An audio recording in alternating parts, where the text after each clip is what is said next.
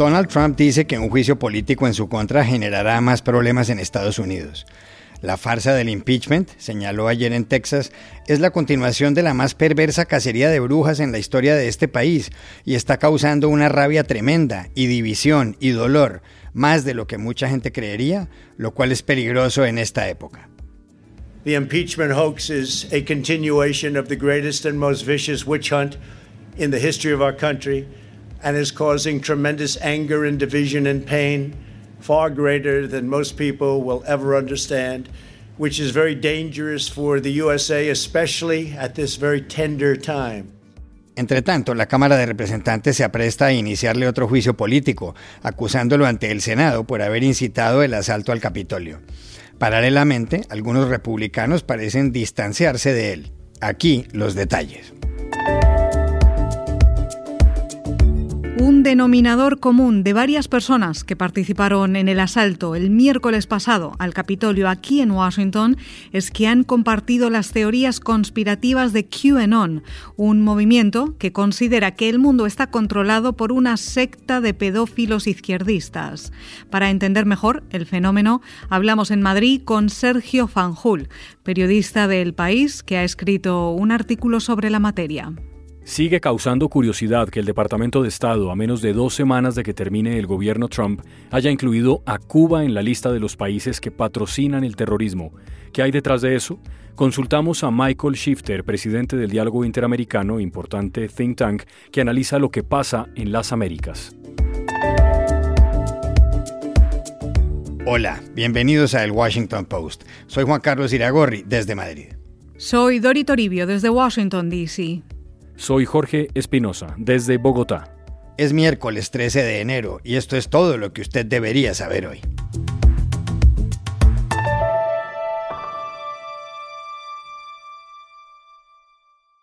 El presidente de Estados Unidos, Donald Trump, dijo ayer que el impeachment, o sea, la acusación que le va a formular ante el Senado en las próximas horas la Cámara de Representantes, suscitará más rabia y divisiones en ese país. Trump habló en la Casa Blanca antes de abordar el helicóptero que lo llevaría a la base aérea de Andrews, desde donde viajó a Texas. Y al ser preguntado si su discurso el miércoles no había incitado a los vándalos que entraron al Capitolio, respondió que lo había releído en la prensa y que todo lo que dijo fue totalmente apropiado. So if you read my speech, and many people have done it, and I've seen it both uh, in the papers and in the media, on television, Uh, it's been analyzed and people thought that what I said was totally appropriate. A estas alturas se espera que de un momento a otro en la Cámara de Representantes comience la votación sobre el texto por el cual Trump será acusado ante el Senado en lo que constituirá el segundo impeachment en su contra. No está claro cuándo empezaría el juicio en la Cámara Alta. Lo que sí está claro, Iragorri, es que el líder republicano y hasta ahora gran aliado de Trump en el Senado, Mitch McConnell, ha tomado mucha distancia del presidente. Ayer, The New York Times daba unos detalles impactantes sobre esto. ¿Qué dijo el Times, Dory? Espinosa, según publicó el diario, McConnell ha dejado claro en conversaciones con personas de su entorno que Trump probablemente cometió ofensas que justifican un impeachment y que debido a esa razón está contento por el hecho de que los demócratas hayan iniciado otro proceso de destitución contra el presidente. McConnell cree que esto facilitará que puedan deshacerse de Trump en el Partido Republicano, según The New York Times. Esto hace referencia a la posibilidad de que el juicio político en el Senado termine condenando al presidente y prohibiéndole presentarse a ningún otro cargo público en el futuro, incluidas las elecciones presidenciales de 2024. Esta posibilidad parecía muy lejana a principios de esta semana porque la gran mayoría de conservadores o se han manifestado en contra del impeachment o guardan silencio. Recordemos que el proceso de destitución empieza primero en la Cámara de Representantes, donde los demócratas tienen mayoría y donde se espera que salga adelante la acusación contra Trump, pero termina con el juicio político en el Senado, donde los republicanos tienen el control todavía y donde hacen falta dos tercios de los votos para destituir al presidente. Votos que no están Pero McConnell, líder republicano en la Cámara Alta y figura clave en todo este proceso, ahora deja la puerta entreabierta. En las últimas horas ha comenzado un goteo lento pero constante de conservadores que piden la destitución de Trump o que han anunciado directamente ya que votarán a favor del impeachment. Y según el New York Times, la Casa Blanca calcula que hasta dos docenas de conservadores podrían acabar haciéndolo.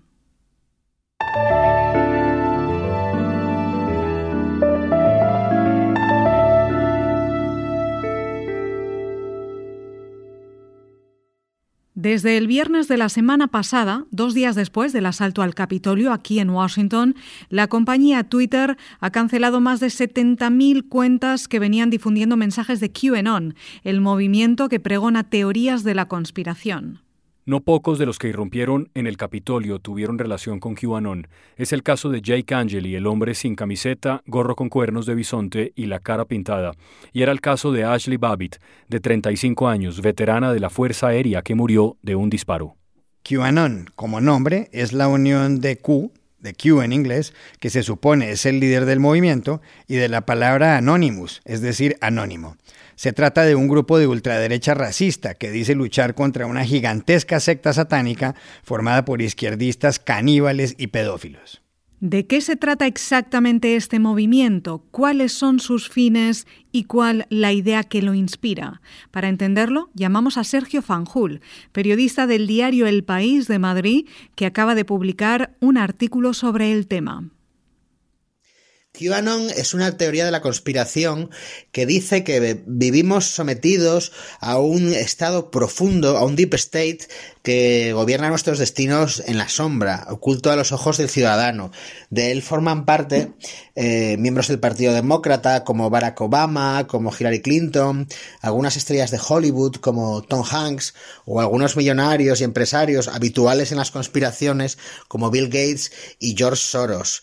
Este estado profundo, estos miembros del estado profundo además tienen algunas actividades muy curiosas como crear redes de pederastia, eh, colocar dictadores como Kim Jong-un en Corea del Norte o incluso beberse la sangre de los bebés para lograr la eterna juventud.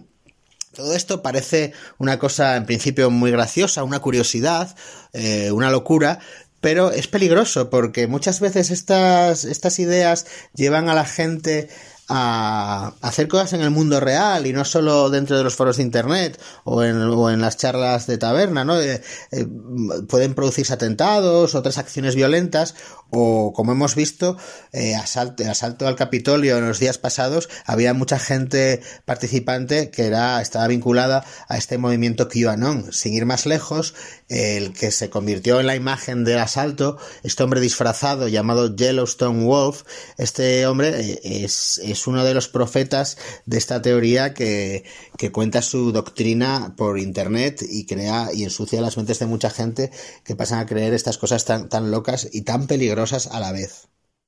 También le preguntamos a Sergio Fanjul cómo y dónde nació QAnon. Esta teoría QAnon surge de, digamos, las cloacas de Internet de foros como 4chan o 8chan, donde eh, la gente lucubra y va compartiendo información hasta crear estas, estas ideas casi mitológicas, ¿no? Hay una figura muy importante que es Q, el profeta de esta conspiración llamado Q, que es, que es supuestamente un alto funcionario del gobierno de Donald Trump que se dedica a soltar información, información muy confusa con los que, con la que los, sus adeptos van hilando la historia, construyendo el puzzle, siguiendo las migas de pan, hasta, hasta llegar a estas, a estas, a estas creencias, ¿no? Eh, porque si no, si no lo he dicho antes, una parte de la teoría es la que dice que hay un Mesías, hay un Salvador, hay alguien que nos va a salvar del Deep State, del estado profundo malvado, y ese Mesías es Donald Trump, que, que tiene un cariz, la cosa ya casi, casi de secta religiosa, ¿no? Eh, eh, si, si, bien QAnon empezó en 2017, es verdad que tuvo algún precedente, como el conocido como Pizzagate, que durante las elecciones de 2016 dijo que Miembros del Partido Demócrata relacionados con Hillary Clinton mantenían también una, una red de, de, delitos de abusos satánicos y sexuales en una pizzería eh, de Washington, ¿no? Eh, se llegó a creer cosas tan, tan inverosímiles. Entonces estas teorías, como digo, son muy peligrosas porque son historias que nos pueden parecer graciosas y o alocadas o inverosímiles, pero que pueden tener consecuencias muy tangibles.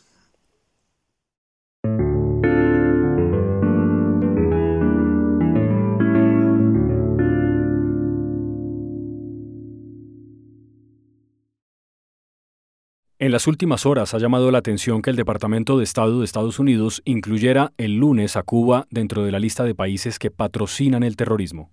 Lo llamativo es que esa decisión se hubiera tomado solo nueve días antes de que el secretario de Estado, Mike Pompeo, y su jefe, el presidente Donald Trump, dejen sus cargos para dar paso a Joe Biden y Anthony Blinken.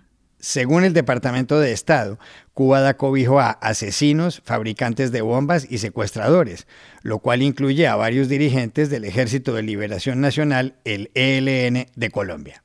El ELN es el grupo guerrillero responsable, entre otros, del atentado hace dos años aquí en Bogotá contra la Escuela de Policía General Santander, en el que hubo 22 muertos. El Departamento de Estado también señala que en Cuba viven varios estadounidenses que huyeron de la justicia de su país, algunos de los cuales cometieron delitos en los años 70. Estados Unidos mantiene el embargo a Cuba desde los años 60, pero las relaciones diplomáticas, suspendidas a principios de 1961 por el presidente estadounidense Dwight Eisenhower, han corrido una suerte distinta. Esas relaciones se mantuvieron rotas durante 11 gobiernos estadounidenses. Primero, obvio, el de Eisenhower, y al que siguieron el de John F. Kennedy, Lyndon Johnson, Richard Nixon, Gerald Ford y Jimmy Carter. No solo eso, después vinieron los de Ronald Reagan, George Bush padre, Bill Clinton, George W. Bush y Barack Obama. Pero con Obama todo cambió en el año 2015. Sí, Dori, porque él decidió restablecer los nexos diplomáticos con La Habana. En Cuba ya no encabezaba el régimen Fidel Castro, sino su hermano Raúl. Obama hizo el anuncio el 1 de julio. Hace más de 54 años, en lo más alto de la Guerra Fría, Estados Unidos cerró su embajada en La Habana, dijo. Hoy puedo anunciar el restablecimiento de las relaciones diplomáticas con la República de Cuba. Este es un esfuerzo por normalizar la situación con ese país y su pueblo. Es un hecho histórico y abre un nuevo capítulo. More than 54 years ago. At the height of the Cold War, the United States closed its embassy in Havana. Today, I can announce that the United States has agreed to formally reestablish diplomatic relations with the Republic of Cuba and reopen embassies in our respective countries.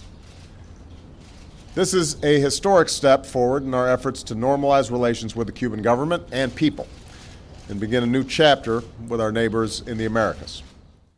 Pero con Donald Trump todo lo acordado entre Obama y Cuba volvió al congelador. Y para saber si es correcta o no la decisión esta semana del Departamento de Estado, llamamos aquí en Washington a Michael Shifter, presidente del Diálogo Interamericano, el think tank o centro de pensamiento más conocido sobre las relaciones de Estados Unidos con América Latina y el Caribe.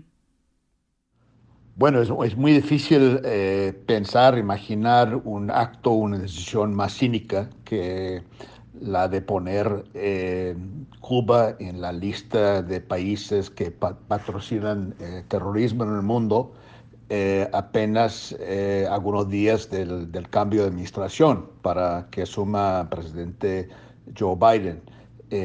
parece que el secretario de Estado Mike Pompeo quiere eh, mandar un mensaje, quiere castigar aún más un pueblo cubano que ha sufrido y está sufriendo muchísimo. Eh, es una decisión totalmente política. Eh, no hay ninguna base ni fundamento para la decisión. Cierto que Cuba es, un régimen represivo y violado en derechos humanos, pero no hay ninguna, ninguna información eh, confiable que, que, está participando en patrocinar terrorismo.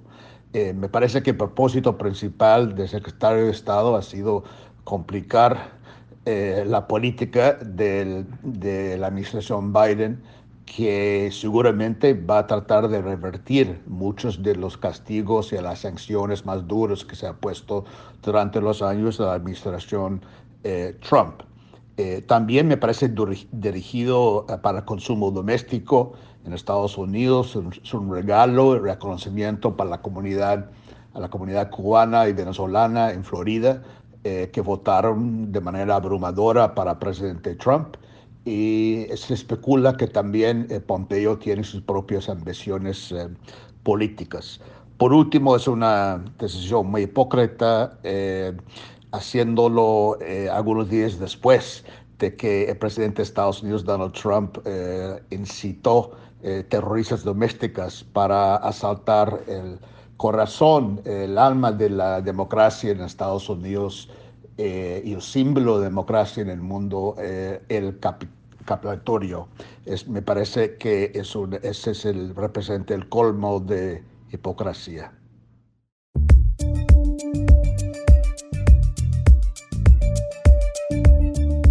Y estas son otras cosas que usted también debería saber hoy. El gobierno de México ha anunciado la compra de 24 millones de dosis de la vacuna rusa, conocida como Sputnik 5, con la condición de que sea autorizada por las autoridades científicas nacionales.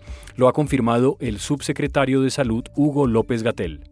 El presidente nos ha instruido que procedamos de manera expedita a concretar el proceso de regulación sanitaria. El expediente se encuentra ya en revisión desde el fin de semana por COFEPRIS y en fecha muy próxima será tomada la decisión respecto a la autorización de uso de emergencias, como ha ocurrido con las otras dos vacunas.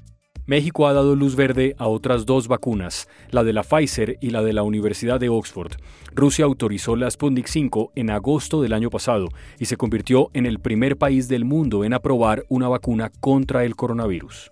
Las Naciones Unidas, por intermedio de su Oficina de Derechos Humanos, ha señalado que la policía del Perú hizo un uso innecesario y excesivo de la fuerza al reprimir las manifestaciones de noviembre. En las marchas se protestaba contra la destitución por parte del Congreso del presidente Martín Vizcarra y por la llegada al poder de Manuel Merino. Las protestas forzaron, no obstante, la dimisión de Merino cinco días más tarde. Su sustituto es el dirigente de centro Francisco Sagasti. Los nuevos comicios presidenciales tendrán lugar el 11 de abril. El lunes de esta semana ha sido el día más frío en España en los últimos 20 años y posiblemente en muchos más. Tras el paso de la tormenta Filomena, que causó una nevada histórica en Madrid, las temperaturas se desplomaron. Bello, una localidad de la provincia aragonesa de Teruel, vivió la peor parte 25,4 grados Celsius bajo cero. Molina de Aragón, en la provincia de Guadalajara, en Castilla-La Mancha, estuvo a solo unas décimas. En las zonas donde suele nevar ha habido mejor respuesta de las autoridades. Y aquí termina el episodio de hoy de El Washington Post, El Guapo. En la producción estuvo Cecilia Favela. Por favor, cuídense mucho. Y pueden suscribirse a nuestro podcast en nuestro sitio web, elwashingtonpost.com, seguirnos en nuestra cuenta de Twitter, arroba y también nos encontrarán en Facebook buscando el Post Podcast. Chao, hasta la próxima.